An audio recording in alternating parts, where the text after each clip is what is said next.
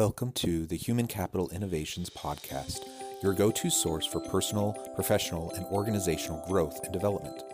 We hope you tune in often for all things people management, organizational development and change, organizational leadership, and social impact related. Maximize your personal and organizational potential with Human Capital Innovations Podcast.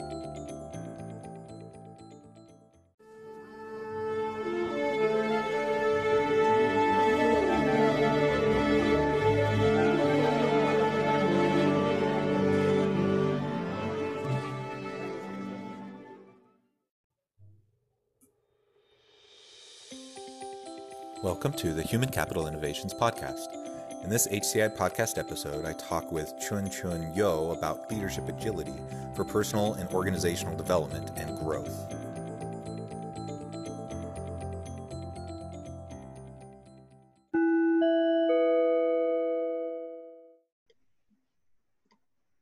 Chuen Chuen Yeo, welcome to the Human Capital Innovations Podcast. Hi, Jonathan. Happy to be here. Thanks so much for having me.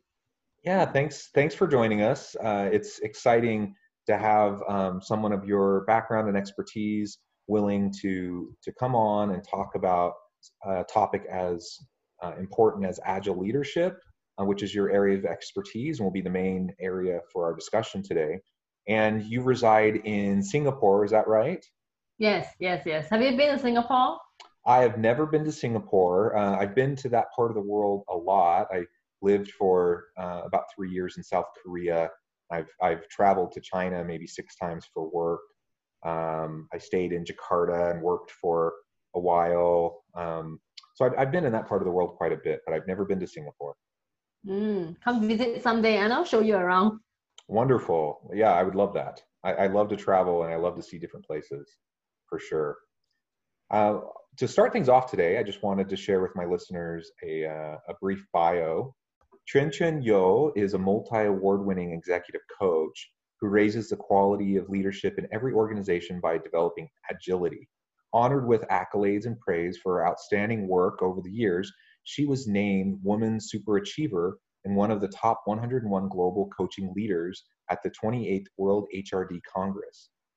She is a professional certified coach, a John Maxwell coach, Marshall Goldsmith executive coach, Agile certified coach, and conscious business coach. She works with business executives enabling leadership development in organizations and excels at organizational mindset shifts and creating learning solutions for companies around the globe. Her clients hail from more than 30 countries and, and are mostly from Fortune 500 companies. A satisfied client has described the coaching experience with her as transformational and life changing. Some even said it is the only program leaders need to do. Chuen Chuen has also authored a book Eight Paradoxes of Leadership Agility, collection of stories of transformations using a four step uh, coaching model she has developed. She believes the agility mindset is the key to enabling deep and effective transformations in organizations and wanted to write a book which is useful and immediately implementable. Her book was recently rated five stars by readers' favorite. The four step coaching model presents an easy pathway which shifts mindsets for leaders to make the quantum leap. Uh, what a great background. Uh, I'm excited to talk about your book and talk about leadership agility. Uh, anything else you would like to add as we get started today? Mm, I really enjoy this line of work that I'm in. My personal journey through it, I think a lot of it was finding out what my strengths were and finding out which were the areas where I can create the largest impact. So I think it's really a mission to raise the quality of leadership in all organizations at every level because I truly believe that there is that ripple effect. So right now, I think I'm really living my dream. Every time I connect with a client from a different part of the world, right now it's more than 30 countries, and I think going to exceed 40 quite soon. I, I feel so blessed and privileged to be able to partner them in their personal development journey. Uh, that's that's awesome, and I love your reach across the globe, uh, nearly 40 countries. That's amazing, and the way you frame it as their personal development journey, I think that's absolutely right. I think we're all on that journey. We're all um, learning. We're all growing, and none of us have it all figured out. Um, it's not about having it all figured out. It's a, it's about um, being reflective and and mindful and taking the ne- time necessary to carefully consider where we're at, where we're going, and how we can better um, develop ourselves and our people and lead our organizations. Yeah, exactly true. You know, one of my greatest, the greatest influencer in my whole pers- uh, personal journey, personal development journey, was uh, Dr. John Maxwell, and he's one of those person who I always bring up when I have my sessions with clients. And one of the sentences, one of the phrases that he said, which really resonates with me, you cannot give what you do not have. So the inner work personal development is really important for leaders who especially wants to continue to do well right now. I think pre or post covid things will be very different. And with five or maybe in a couple of years six generations in the workplace there's a lot of diversity involved. So that piece is really important to work on yourself absolutely absolutely uh, so your niche is agile leadership. Can you describe for our leader for our listeners a, a, little bit about what that means in a nutshell, and then we can start to dive in and explore that a little bit more specifically. Sure, sure. So I came across this when I started working with a lot of um, tech companies that were going through agile transformations, and I realized that it's it from, from my understanding uh, in a nutshell a lot of changes uh, we are changing the ways of working. And as i attended one of the courses you know to learn more about it to become my agile certified coach and the trainer emphasized a lot that agile is the mindset. We don't do agile. We don't just check the tick the check boxes and do agile. We must be agile. And what does being agile mean? It's the mindset and i realized that you know uh, across my from my professional background i find that this is always quite true. Why is it that when we have new initiatives why why do they fail? How come we are not able to reap maximum rewards from you know embracing a certain new methodology? And a lot of times because people are trapped in the doing that if I do this, I meet all the criteria, then I will be this type of organization or this type of person. And in leadership development, it is the same. If we only focus on doing and we forget about the being, which then begins from the mindset, then it's very unlikely that we will be able to get rewards, you know, from any very expensive or extensive so-called transformation that we are in right now. So when I talk about leadership agility, a lot of it, most of it starts from the mindset, the agile mindset. What does it mean to be agile? What does it mean to lead in the VUCA world? What does VUCA even mean to us? And right now, with the pandemic happening, the future of work has changed. The office of the future has changed. What about all the different business lines? You know, what about our business continuity, or even how we define what work and success should look like. So a lot of this um, agile leadership talks about when there are un- when there are complexities and uncertainties, are we able to face it with that sense of authenticity and ease? And that's exactly the definition that I used in my book. And one look, maybe the definition looks very simple. And I think I've written the book exactly precisely in that way to make it simple and with enough breadth for people to explore and define leadership agility for themselves.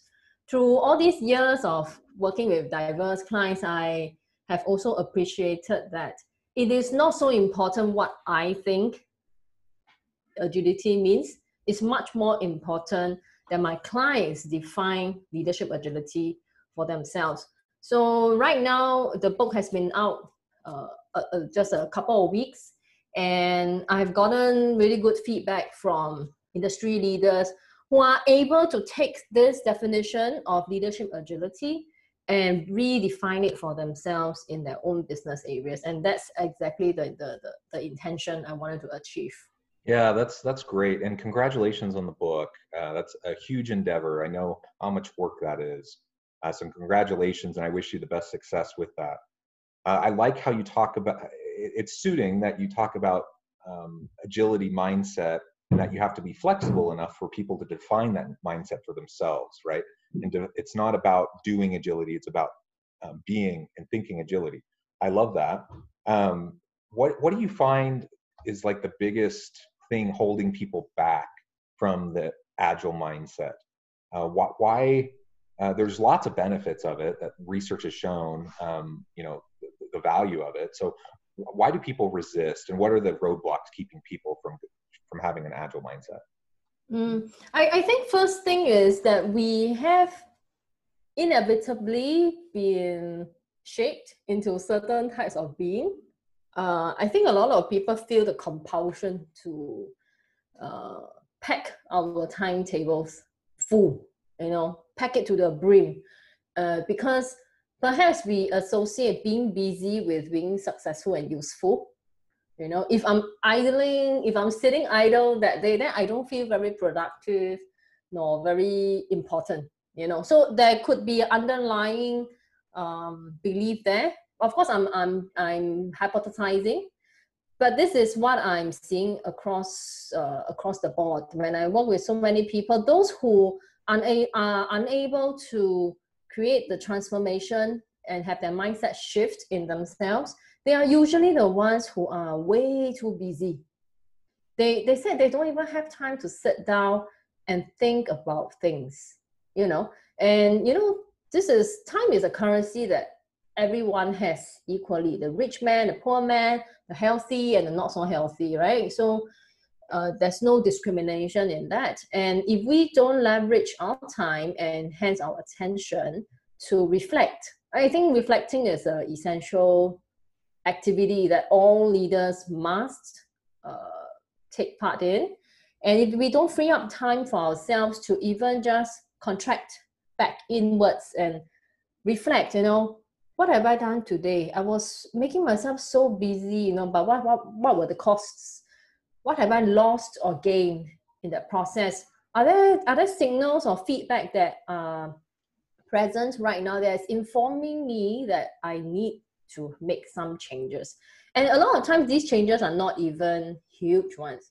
It's just a subtle shift and you can very quickly find a leverage point and increase your ROI tremendously. So I think this is being very busy is probably one of the reasons why people don't embrace the change. I think another gap that I was seeing is um, sometimes all these things they reside in our knowledge repository. We know these things. But how many times do we know these things but we don't do these things? Right? So knowing and doing are completely different parts of the learning cycle, even for adults. I think for, for young people it's the same, for adults it's the same.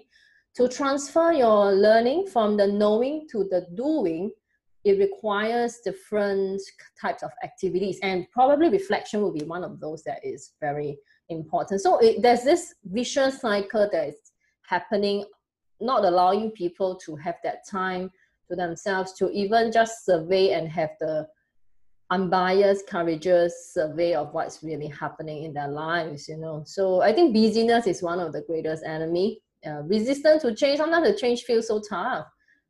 How, how do I transfer this knowledge? You know, sometimes uh, it's more than once that I read books or attend workshops that I said, yeah, okay, these are all great facts. So what do I do about it?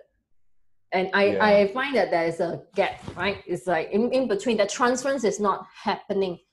So I know we, we are both coaches and uh, I'm a huge advocate of professional coaching, you know. And I think coaching is probably one of the best way or, or you know, even even if it is in group, you get the transference really high and is a much more worth, worthy uh, investment of your time and effort. Yeah, you said so many great things there. I, I, I agree. I think we get so hurried, we get so busy, we don't give ourselves time to slow down, to be mindful of our current situation, to really think and process and reflect. Um, it's hard to learn and grow if we're not giving ourselves that opportunity to decompress a little bit, to take a step back, to see the forest from the trees, and actually uh, have a sense of what we're doing and how it connects with everything else. Um, and I think so many leaders find themselves in that trap because they're so hectic, so busy running around trying to do all the things that have to get done. They have all this urgency.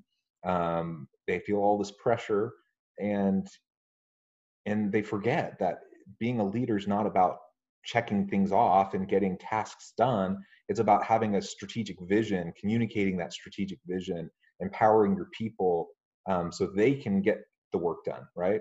Um, that's that's what it's really all about. That's a really hard mindset for some people to to latch onto, and they feel like you, you said it well. They feel like if they're sitting quietly, you know, in a room by themselves, contemplating that they're wasting time. Well, it's not wasting time. I, you know, some of my best insights, some of my best innovative thinking, some of my best strategic thinking happens when I'm just quiet my when I quiet my mind, um, give myself a chance to process. Sometimes that happens when I'm sitting by myself, um, thinking. Sometimes it's when I'm walking my dogs around the park. Um, but you know, I just have to give myself those opportunities. Otherwise, uh, I'm going to miss out on so much of the potential that I have. And I think a lot of leaders miss out on their own potential. Yeah, yeah, you're exactly right. It's those moments of genius where we actually we have activated our sub- subconscious mind and that brain frequent uh, that brain frequency just won't change until you give yourself time to decompress.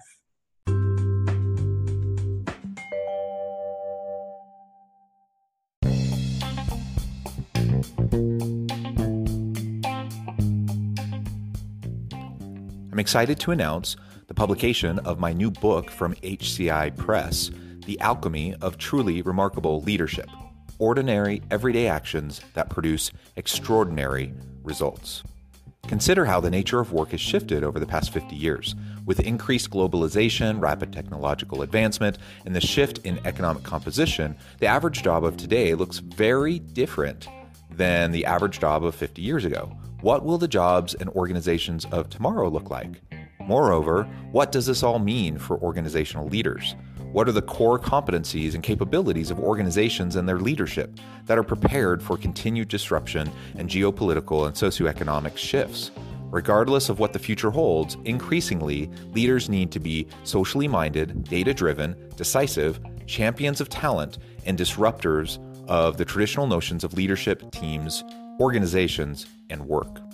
The alchemy of truly remarkable leadership will help you to explore your own leadership competencies and capabilities and consider ways to apply and implement them into your workplace and personal life. I'm excited to share my insights with you.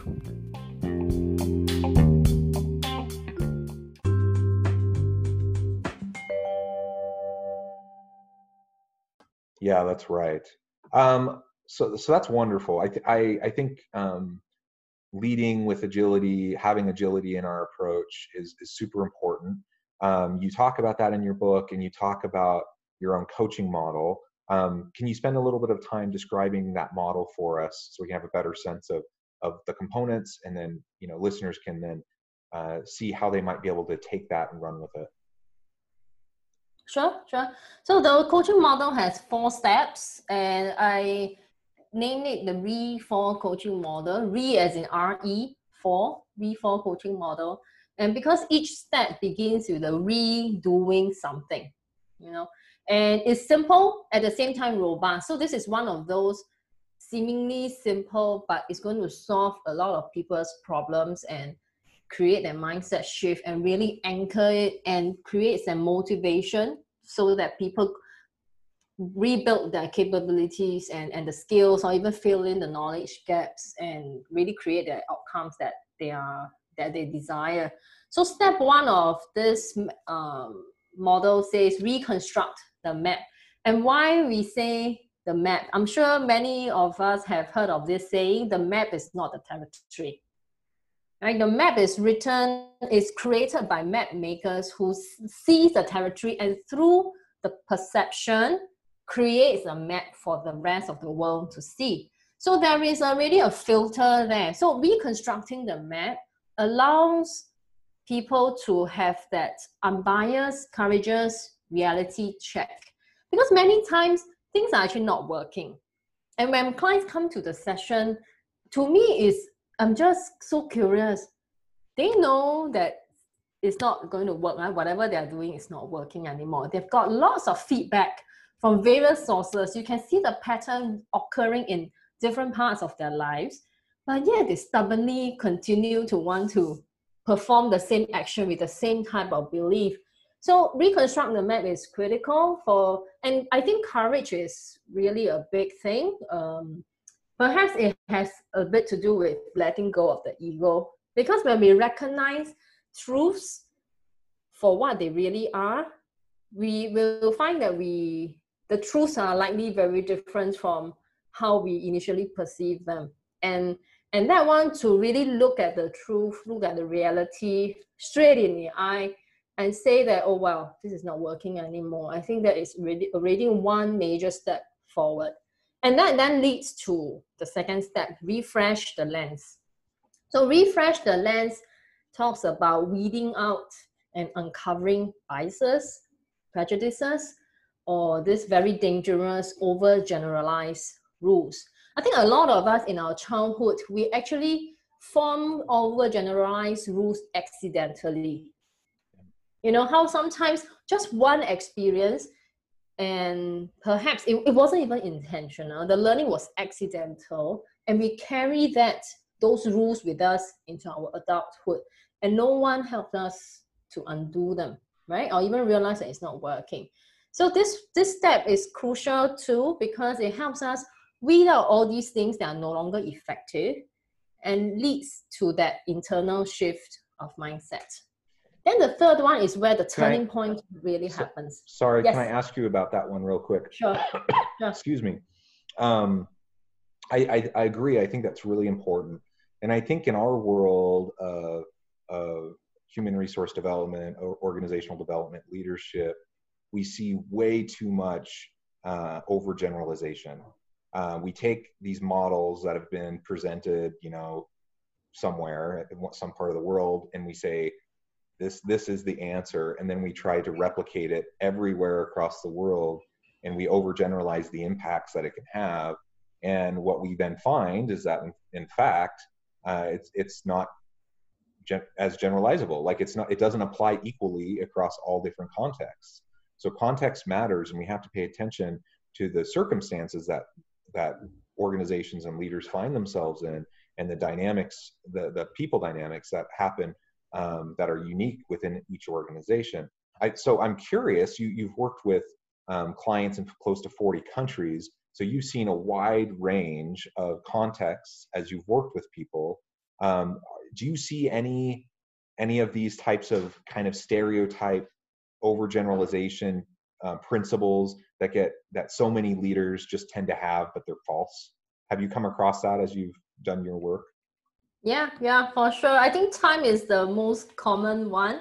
You know how in our childhood if we are sitting there idle we probably get scolded by our parents or by our teachers. Oh why are you doing nothing? It sounds like doing nothing is a bad thing right? Go do your work, you know, go do something productive. So then we are we have already associated doing work is productive. And that's the only thing that's productive. So I, I think that's probably why we see a lot of leaders becoming overly busy. They're packing everything in. They can't let go. They can't delegate because oh, this is such a key piece of my business. You know, the stakes are so high. I've got to do it myself. You know, this is my baby. I can't let it go. So that's that's one, and it affects even how we appraise our employees when we become leaders. If we see our employees sitting there seemingly idle, then we think, "Oh, this person is too free. I'm not stretching them enough." Right? And I have, I mean, unfortunately, sometimes I still hear clients say, their their managers expect them to work overtime. So that's that culture. And no one dares to leave before the line manager goes home. So it becomes that uh, I okay maybe toxic is too strong a word, but it feels very oppressive to, to me. It's like, oh wow, I mean what can I can I breathe? Can I go to the bathroom?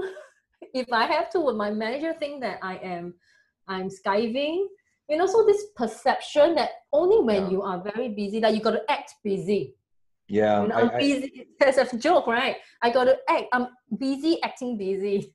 But yeah, why? ex- exactly. Yeah, I worked. I worked um, in the organizational development office at LG Electronics in South Korea, um, and I was the only um, non-Korean person there in, in the office. Um, and I picked up the language. Uh, at least at the time, I was pretty good at the language.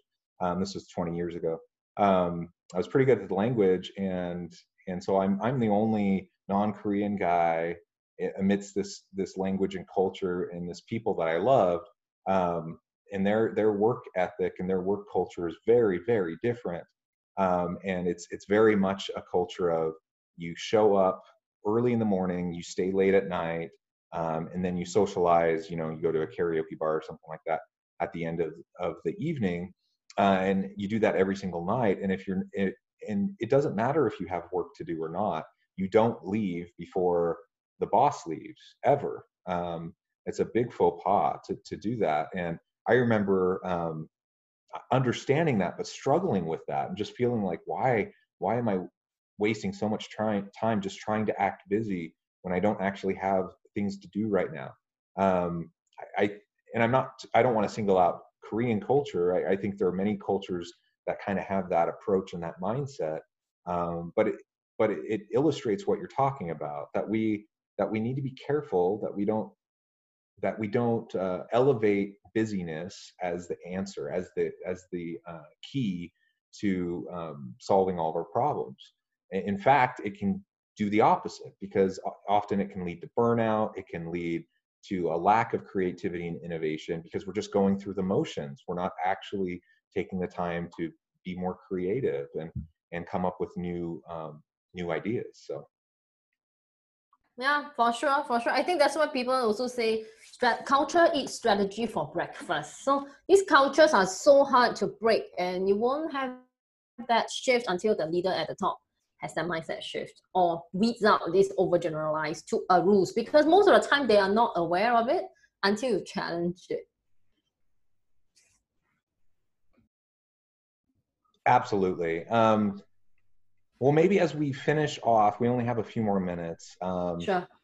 uh, can you talk a little bit more about performance management and and what what um, leaders could take away from your book in terms of how to better uh, manage the the performance side of leading their people? Mm. I think performance side, I think this um, ties in quite nicely with the RE4 coaching model as well, because the third step is to renew the identity. And when we talk about performance management, if line managers look at what is their identity in this relationship, is there a power difference? How much is the power difference? what is my role here? Is my role to tell you what you need to do, and your role is to fulfill my criteria, the criteria that I set for you, that I impose on you. Then that's one identity. Right now, with diverse range of diverse ages in the workforce, five generations, the seek for meaning and purpose is important. So, like what you said earlier, why am I spending so much time doing these things when I don't have work to do right now, you know? So meaningful usage of time is getting important. And of course, and then it also impacts performance management. What is the kind of work that I would like to do? What, what are the type of, what's the scope that I want to be involved in so that I can be at my best, so that I can leverage my strength, and so that I can reach that stage of self-actualization. So knowing what the identity of the line manager is, I think that's really important. Personally, for me, I would love line managers to embrace the identity of a coach or a facilitator, you know, or you're an enabler. So whatever name you call it, it is helping others succeed. Because I think leadership, again, I'm very influenced by Dr. John Maxwell. Leaders create more leaders right? We want people to perform at their best. We don't want to put them in in in, in pigeonholes, right? So the identity part is really important, and it also ties in nicely with the fourth step to rebuild the capabilities. if I know what are the aspirations of the people who I lead or who I serve, how am I going to help them develop those capabilities? Do I, I I need to know how people learn, right? Which means I need to know their learning style, which means I need to spend time with them, right? To understand them. They, I need to employ a wide range of uh, skills myself. Am I going to coach them? Am I going to mentor them? Am I going to sit beside them and give them advice and, and give them instructional advice? Because certain skills are built that way by giving clear instructions how about sending them to you know coordinate out there there are so many types of courses how do you identify the ones that will really give them that payoff you know when they invest their time in it? So develop rebuilding the skills even the skills of listening. I think those are really important because you if you're working say in the front line you're working with customers hearing their pains hearing what they want is probably one of those really important piece um, and right now, I think listening alone can create the high payoff that a lot of leaders want. Because when people feel hurt, everyone seeks to be understood. You know, and yeah. sometimes in, in coaching, the best, the highest value that clients get is to be heard and understood and not be judged you know and this is something that um, it, it's a skill that can be rebuilt quite easily i would say so that those those things will help us with people management, performance management, with uh, looking at what is identity, what's the role you play here, and then how do you develop those skills in yourself and also in your in your team to help them get to where they want to be. Wonderful. I completely agree. I think those are some great insights. Thank you so much for taking time out of your busy schedule to join us today. Uh, it we don't have enough time. I would love to continue this conversation. So perhaps I can have you back uh, again in the future and we can uh, talk about related issues. Uh, I would really enjoy that if you're willing. Yeah, yeah, we'll be very happy to share more. Wonderful. Well, thank you. Um, before we close, I just want to give you a chance to share with the listeners um, where they can go to find out more about you and your coaching business. Um, can you share a little bit about that? Sure, sure. So a lot, uh, most of the stuff are on my website. So my company is called Acesence, A C E S E N C E. So on acesence.com, you will be able to find information about the book. The book is now available worldwide, so you can get it in both print and uh, digital copies. The audiobook is coming as well. And if you go to acesence.com slash agility dash book, it's, pretty long, but I will give the URL to Jonathan to, to put it below. Then you will be able to find all the links where you can purchase the book. Uh, I strongly uh, suggest that, I strongly encourage that uh, everyone grabs a copy because I've also started a series called Agile Leaders Conversations, just launched this week. It's been so encouraging. A lot of these people who I connect with, their industry leaders, and they were strangers. So they read my book and it was they found it useful. I just want a useful book, you know. And they said that it was easy to read. The stories were relatable. It helped them start reflecting on their own leadership uh, being and practice, and gave them this motivation to think, oh, what would I do if I if I had that situation again? And one of them even said, this book, uh, if he, he had read it 10 years ago, he wouldn't have made a lot of mistakes you know and so you can find those interviews on acesence.com slash blog as well lots of insights um, from different perspectives. I got a CEO there, I got a HR practitioner, I got, got an information security officer there as well. And in the coming few weeks, there will be even more of these real stories, real insights, you know, from what people get when they read the book. So I strongly encourage you to uh, grab a copy and let me know how you think about it. Great. Well, thank you. And, and I encourage my listeners to reach out, um, to look up your website, connect with you on LinkedIn, uh, yes. and see see if if there's an opportunity to to uh, have you help uh, them in the work that they're doing. Yeah, so, absolutely happy to do that. Yeah, great. Well, thank you again for joining us. Uh, I hope you uh, stay healthy. I hope you have a great week, and uh, I look forward to talking with you again soon.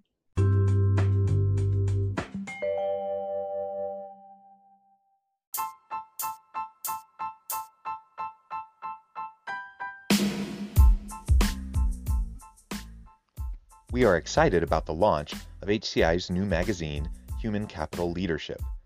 Human Capital Leadership is a free, interactive e magazine designed to help individuals, leaders, and organizations find innovative approaches to maximize their human capital potential.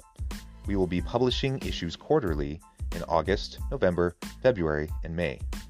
Check out the first issue and let us know what you think.